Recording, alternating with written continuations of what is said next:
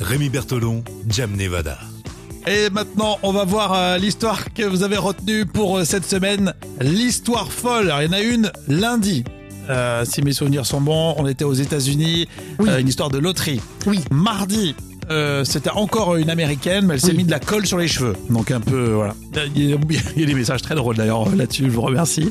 La glu extra forte. ouais, hein, exactement. Mercredi, alors, je, je sentais, mais euh, il n'y a pas eu trop de réactions. Je te l'avais dit d'ailleurs. Oui. Euh, même si c'était intéressant, c'est des scientifiques qui sont partis, euh, qui vont partir au mois de mars euh, se confiner euh, dans une grotte pendant 40 jours.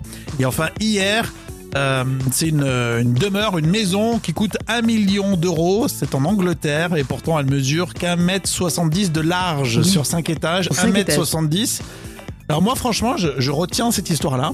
Je sais pas parce que ça fait Oui. longtemps que je suis pas allé euh, en Angleterre, à Londres, Oui. et ça m'a donné envie. Alors pas tout de suite, tout de suite. Je te cache pas Oui, que je vais attendre sûr. un peu. Hein Il vaut mieux en ce je moment, vais ouais. attendre.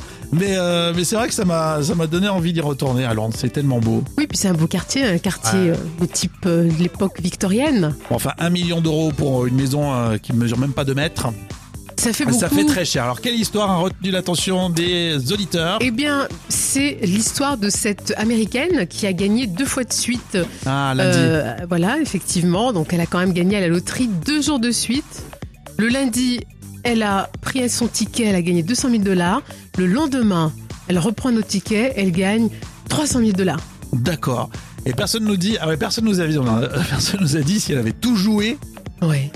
Le surlendemain. Tu vois. Ah oui, mais ça, Le troisième pense jour, pas. le troisième jour, elle a tout perdu. Elle a tout mis en bourse, elle a tout perdu. Mais en tout cas, c'est sûr que bah, ça vous a fait réagir parce que en ce moment, euh, on sait que c'est pas facile et c'était une histoire à la, fois, à la fois drôle, mais à la fois qui euh, euh, qui euh, nous renvoie à tout ce qui se passe en ce moment. Merci Jam pour euh, bah, toutes ces histoires complètement décalées, Avec complètement plaisir. folles. On va continuer pendant tout le week-end à réagir sur les réseaux sociaux, la page Facebook, tout ça. Lundi, on revient à nouveau pour une histoire euh, aussi folle, voire encore plus. On essaye de monter d'un cran à chaque fois. Et encore merci pour vos messages d'encouragement.